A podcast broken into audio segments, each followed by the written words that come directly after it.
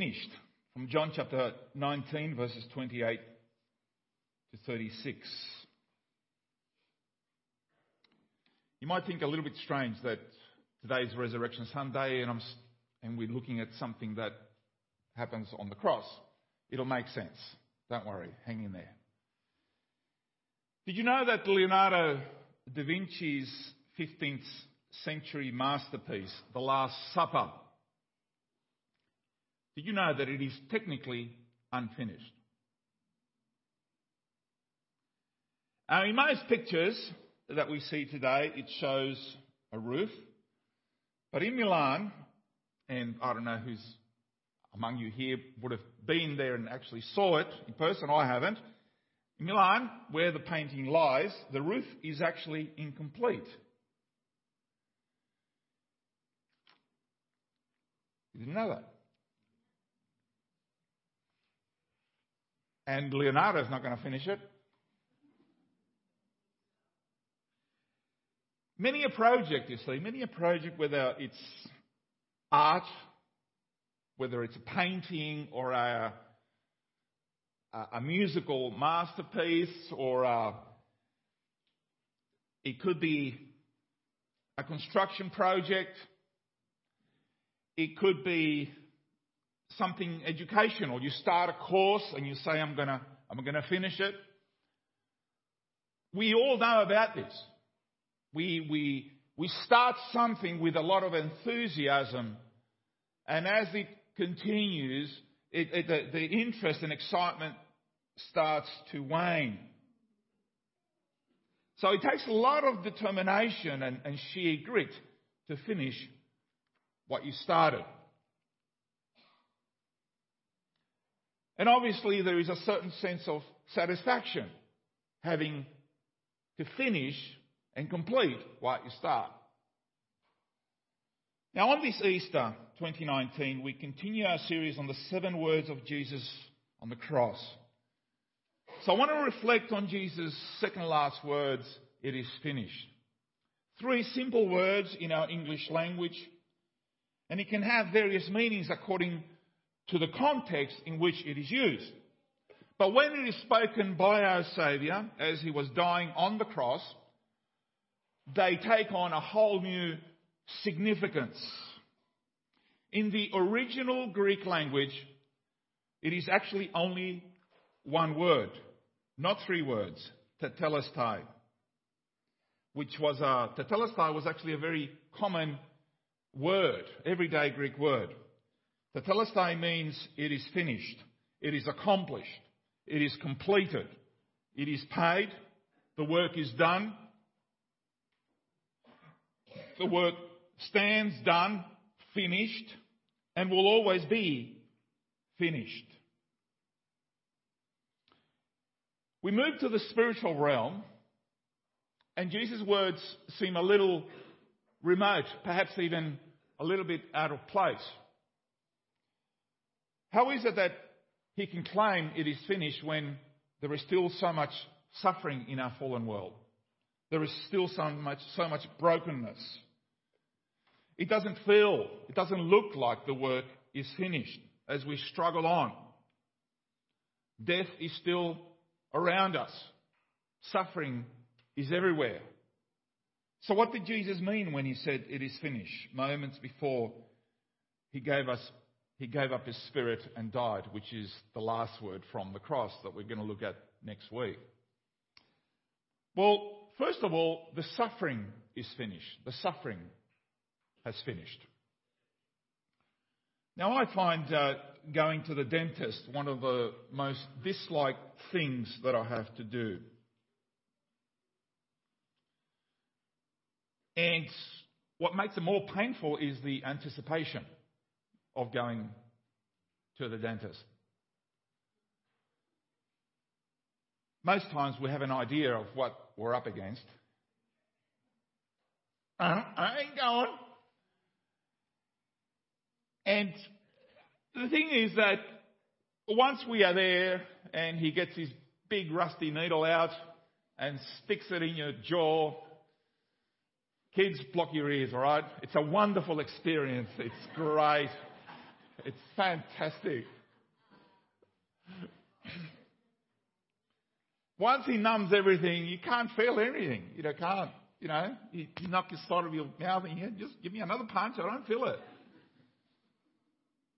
And then the drilling starts.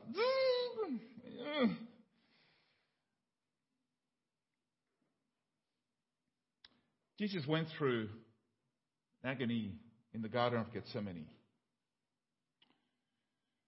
And that's in, in the Garden of Gethsemane is where things were settled with the Father and the determination was made. We have to do this. We have to complete the task. Is there another way? No, there isn't another way. The, the, the pain was real, the suffering was real, the agony was real, the, the, the sweat were like drops of blood. That is extreme agony because of what was to come.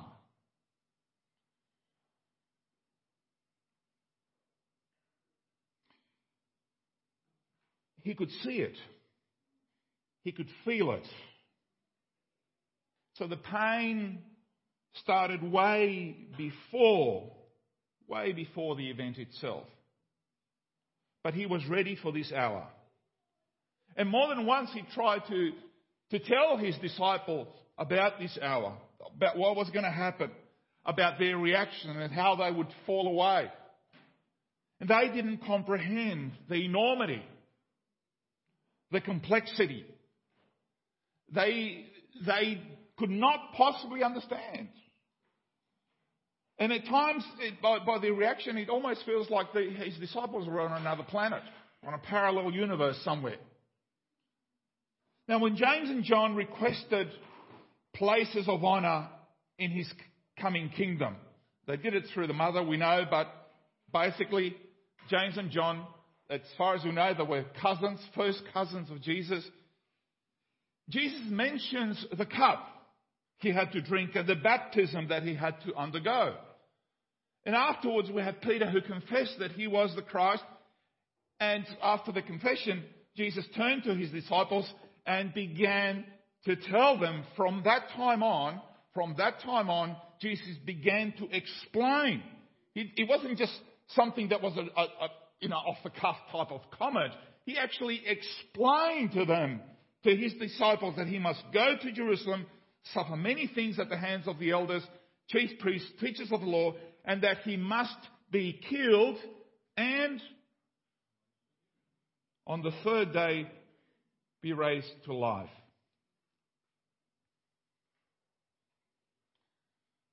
Let me just say that for Jesus, this was not a trip to the dentist. There would be no anesthetics. There would be no nice words from the dentist. It'll be okay.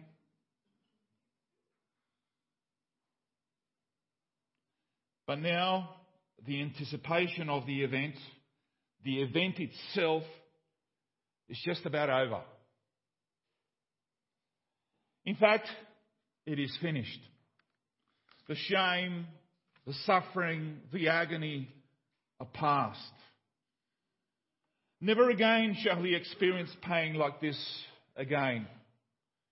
Never again would the Trinity have to undergo this, this, this suffering. God, the three in one, have to go have to forsake the Son for the sake of us. Never again will God have to suffer like this in Jesus incarnate. Never again shall he be in the hands of common men or even Satan. Never again shall he be separated from the Father.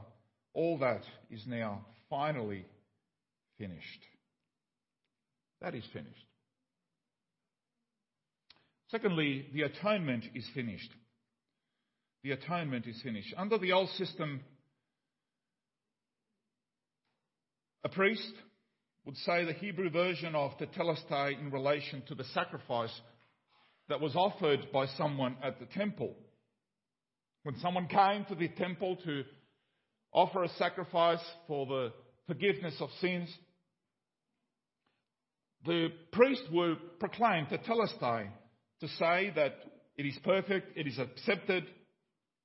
It means that the person could walk out of the, the, the temple with a feeling that he has been forgiven by God for the sins that he has committed. That was the system that was set up. And the moment that the individual walked out of the temple, uh, the sin was paid for, it was atoned for. There was no need to keep the tape running, the, the guilt to continue, because in his conscience, that is the end of it, for, for now at least, until next time. Uh, forgiveness was there. Furthermore, and this is where the event ties up to the resurrection. These words of Jesus are tied to the resurrection because once a year, on the day of atonement, it was the, the, the most sacred day in the Jewish calendar, the day of atonement, the priest, the, the high priest, would enter the Holy of Holies. And as he was about to enter the, the Holy of Holies, the priest had to be good. In fact, he had to be very good. In fact, he had to be more than good. He had to be pretty, pretty, pretty perfect. Now, if, if the priests, and we know the history of the priests, and the, the, the, many of them were pretty bad dudes. They were bad eggs.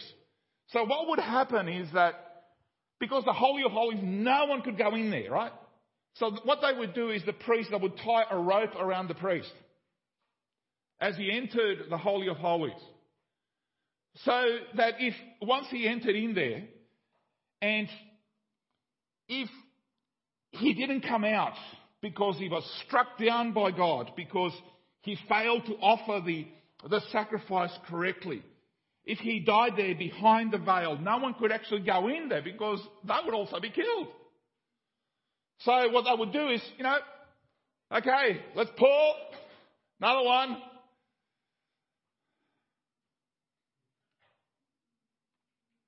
That means that the sacrifice failed. And we know what happened to the whole temple system. No one was ever really good enough, were they?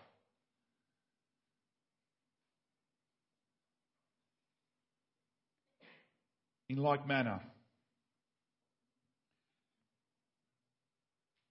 Jesus was encased in a tomb, his body laid.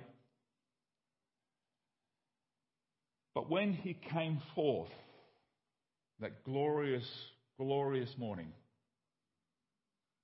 the resurrection, after the atonement of, for our sins, giving himself for our sins on the cross, what it shows the fact that he did come out. There was no need for a rope. He came alive. He came out. His offering was accepted. It was more than accepted, it was perfect. No other sacrifice would ever be this perfect. He went to the Holy of Holies and he came back fully alive from death to life. The most perfect priest who is himself the Lamb was able to declare then from the cross, it is finished. And then the empty tomb is God's approval, God's Amen.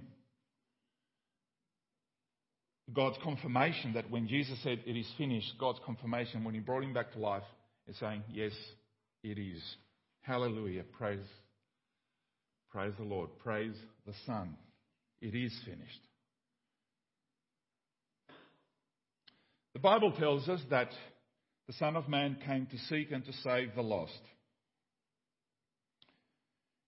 Where do you find people who are lost?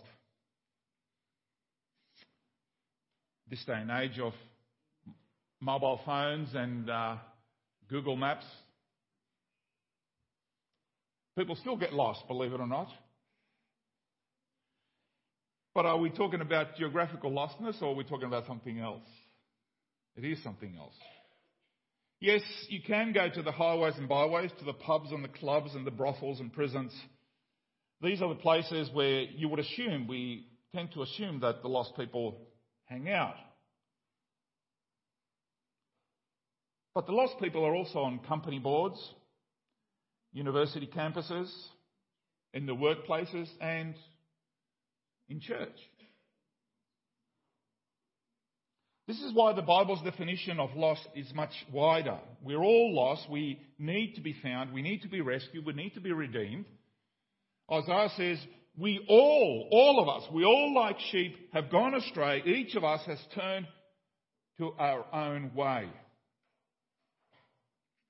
And being lost has deadly consequences. The place of death is the condemnation of God. Therefore, sinners could only be saved by the perfect one taking their place, bearing their sins, and going through death. Our sins could only be taken away by, uh, by the, their being blotted out by the precious blood of Jesus. There was no other way. Surely there must be another way. No, there isn't. The demands of justice must be met. The requirements of God's holiness must be satisfied. Otherwise, God Himself would not be holy enough.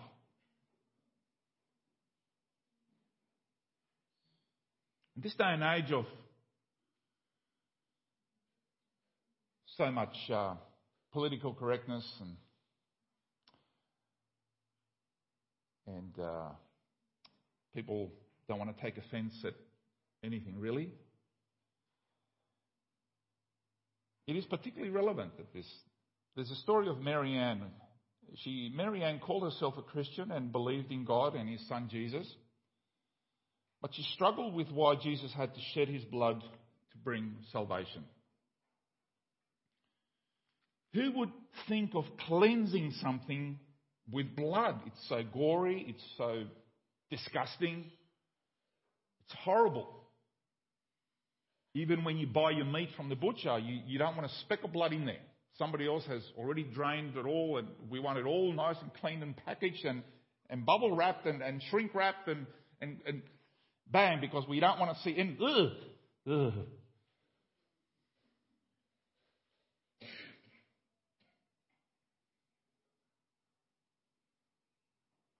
Who would think then of cleansing something with blood? The Bible says the law requires that nearly everything be cleansed with blood. Hebrews 9:22. In Marianne's opinion, this was simply disgusting. Then one day she had to go to hospital. She had a genetic condition that altered her immune system. And doctors became alarmed when the illness started attacking her blood. As she was in the emergency room, she thought, it's in my blood now. I'm going to die. But Jesus shed his blood so I can live. Suddenly everything made sense. In the midst of her pain, she felt a joy, a peace. She understood that blood is life. In the blood is the life. And a holy life was needed to make peace with God for us. And yes, today she is alive and well, thanking God for her health and for Jesus' sacrifice on her behalf. Hebrews 9 explains the meaning of the Old Testament blood ritual.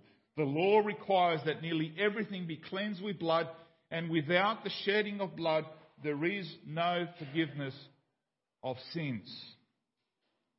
And thanks to Jesus, once and for all that offering that brought the whole animal sacrifice ritual, that whole system came to an end, bearing our sin. He willingly died and shed his blood to become our sacrifice.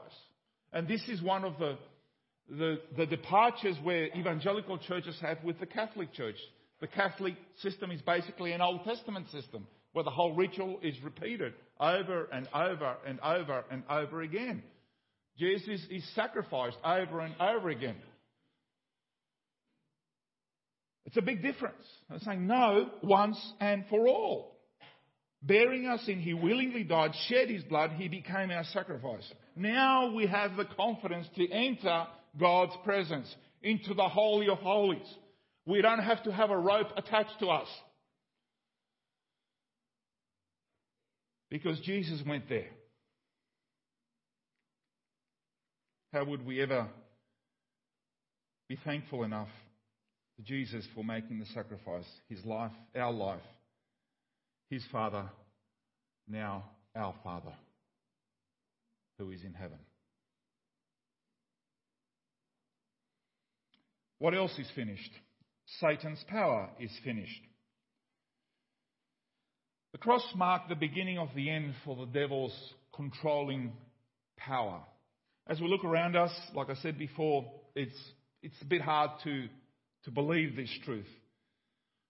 2,000 years of human history is 2,000 years of human misery. So many wars. But even at the time, it looked like, it looked like the, the moment of the devil's greatest triumph. What he couldn't accomplish in the 40 days in, in the wilderness towards Jesus, he continued to, to chip away at Jesus. And then he thought that, yes, yes, there, finally at the cross, it looked like the devil had won.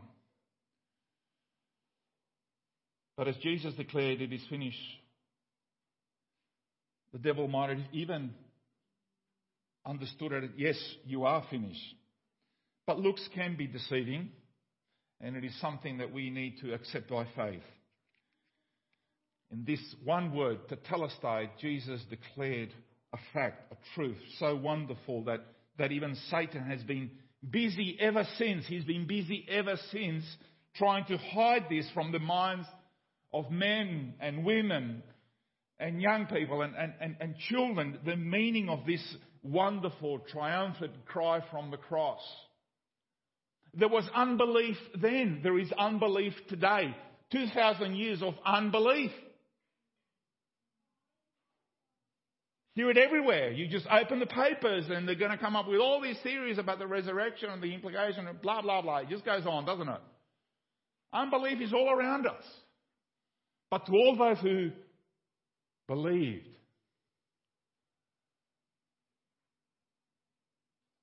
I hope and pray that all of us here truly do believe.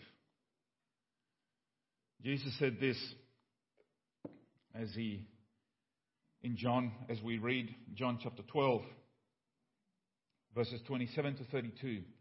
Just, just, just listen, just, just feel the words that he prays here. He says, Now my heart is troubled. And what shall I say? Father, save me from this hour? No. It was for this very reason I came to this hour. Father, glorify your name.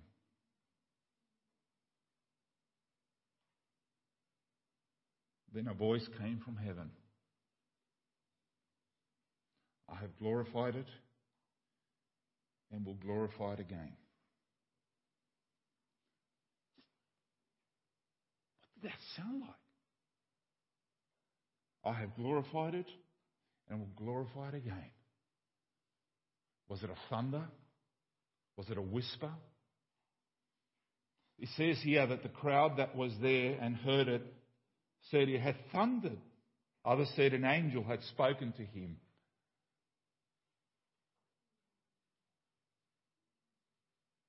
And Jesus said, Jesus said, this voice was for your benefit, not mine. Now is the time for judgment on this world. Judgment. Hmm, don't say that. Now is the time for judgment on this world. Now the prince of this world will be driven out, will be driven out, will be driven out.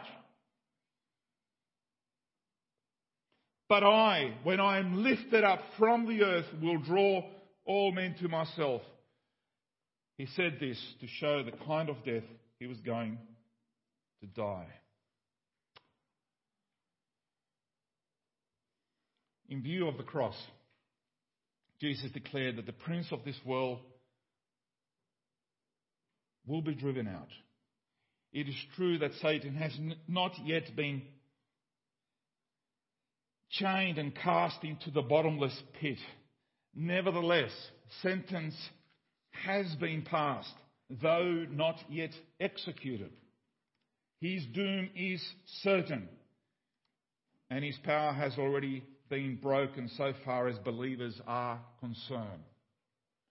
You no longer under his control. That's what it means. You are no longer slaves to sin. The devil is no longer your father. God is our father. So for us Christians, let us remember that the devil is defeated. He's a defeated foe.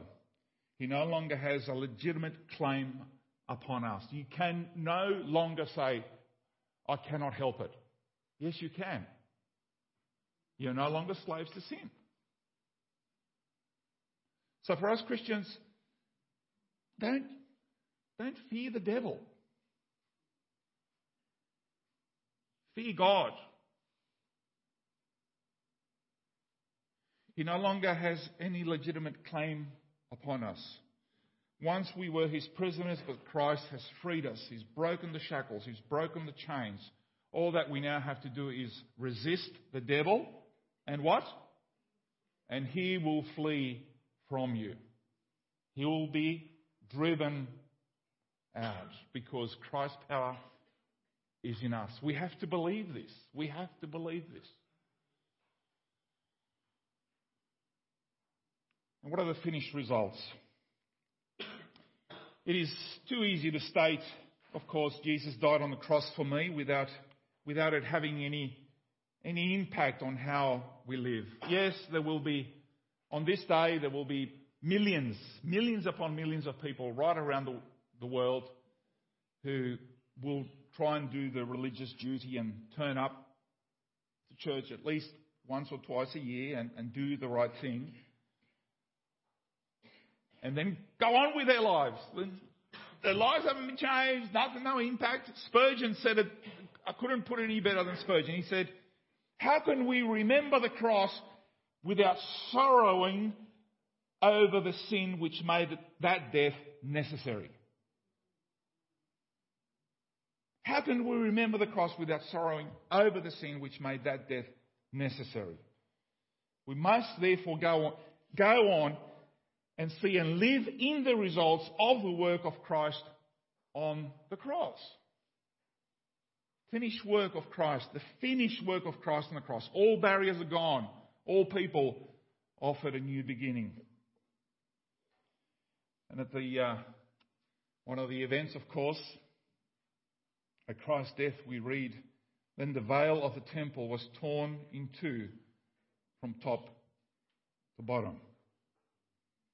We were just talking about the Holy of Holies. The old system, the old sacrificial system, the torn veil, top to bottom, indicates that the way was open, not for God to come out, but for us to enter in. Because Christ entered in. We are offered access to God Himself. No earthly priest, no altar, no sacrifice necessary. Christ, as a result of his finished work, became the new living way to God. I like the way that Billy Graham, the late Billy Graham, said this, and I quote The death of Jesus on the cross removed the last barrier between God and man. And with the words, It is finished, he announced that the road from man to God was completed and open to traffic. That's the bridge to life, isn't it?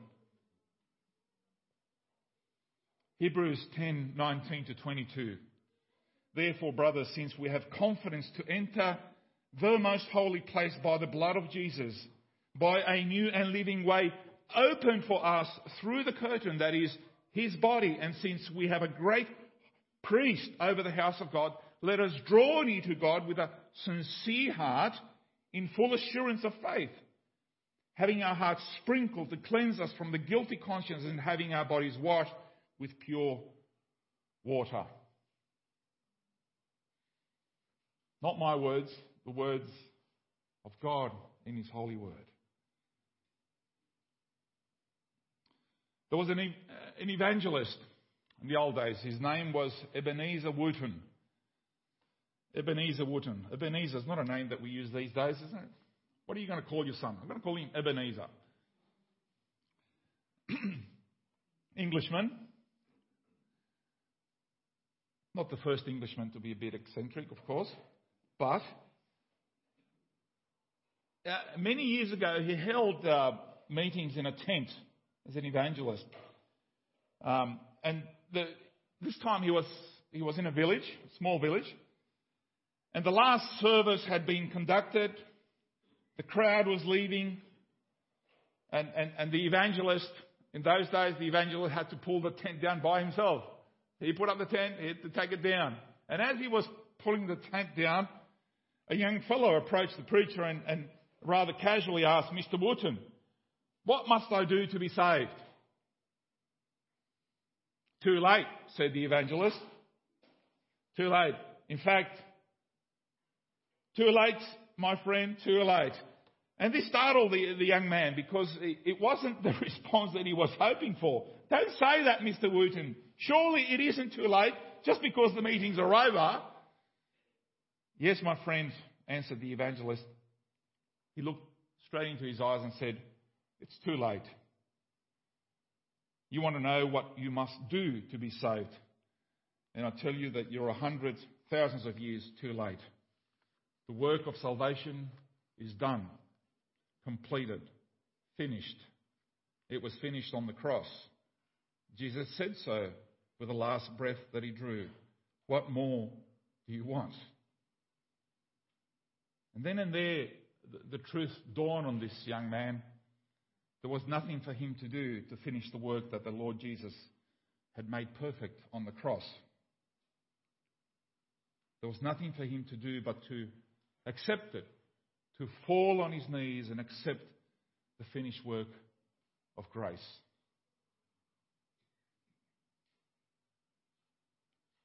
See,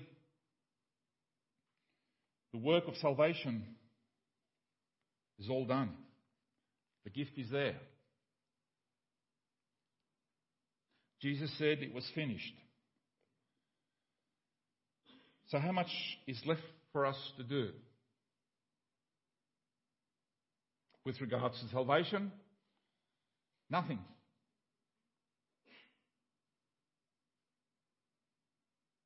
Remember that the difference between the world's religions, all of the world's religions, and Christianity is one word, a difference in one word do and done. One is what you have to do, the other one is our faith is what has been done. There is positively nothing left for us to do in the matter of salvation of our souls. You cannot work for it, you cannot earn it.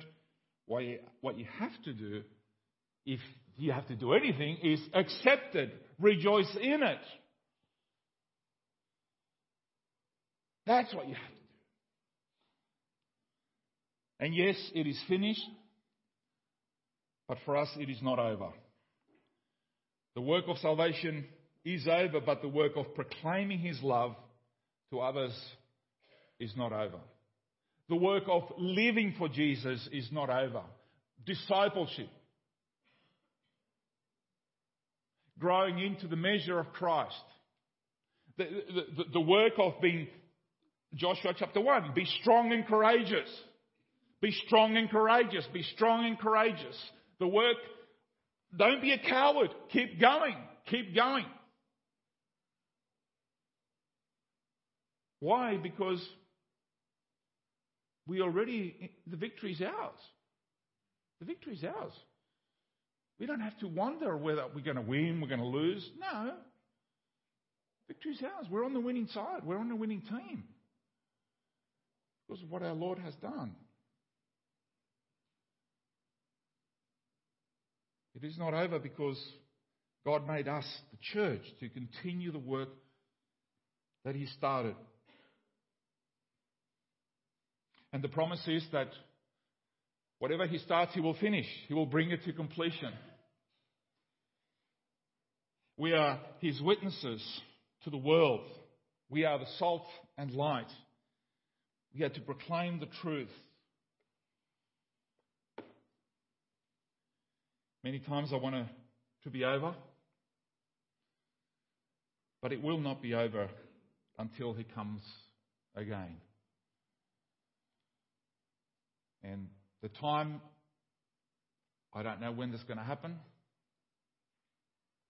Could happen today, could happen a hundred years from now, but by that time, most of us will be in His presence anyway, so you don't have to worry about that.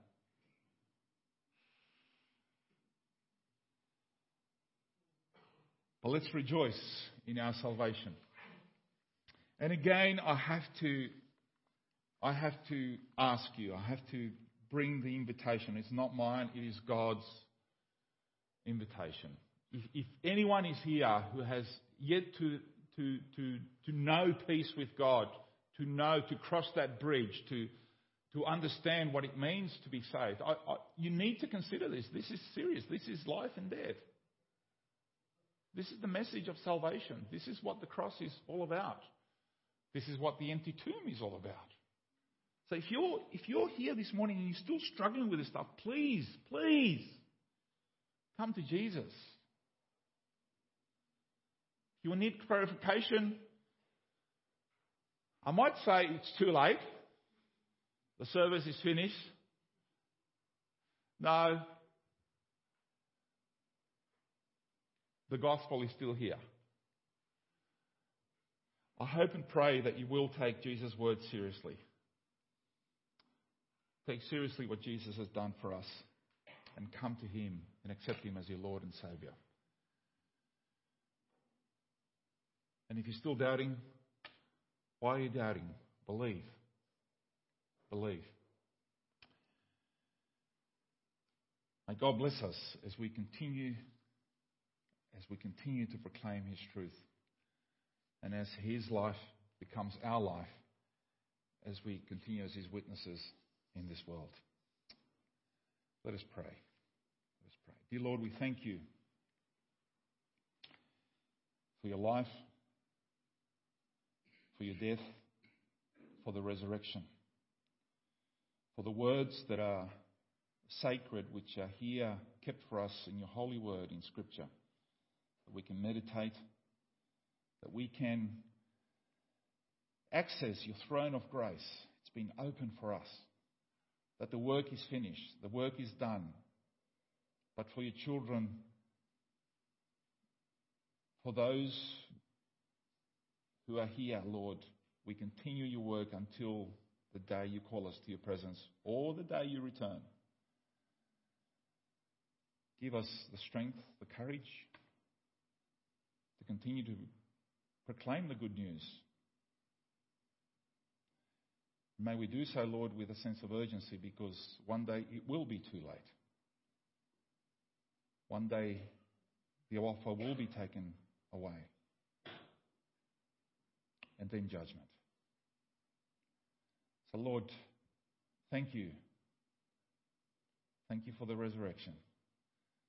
And thank you for your life. In Jesus' name.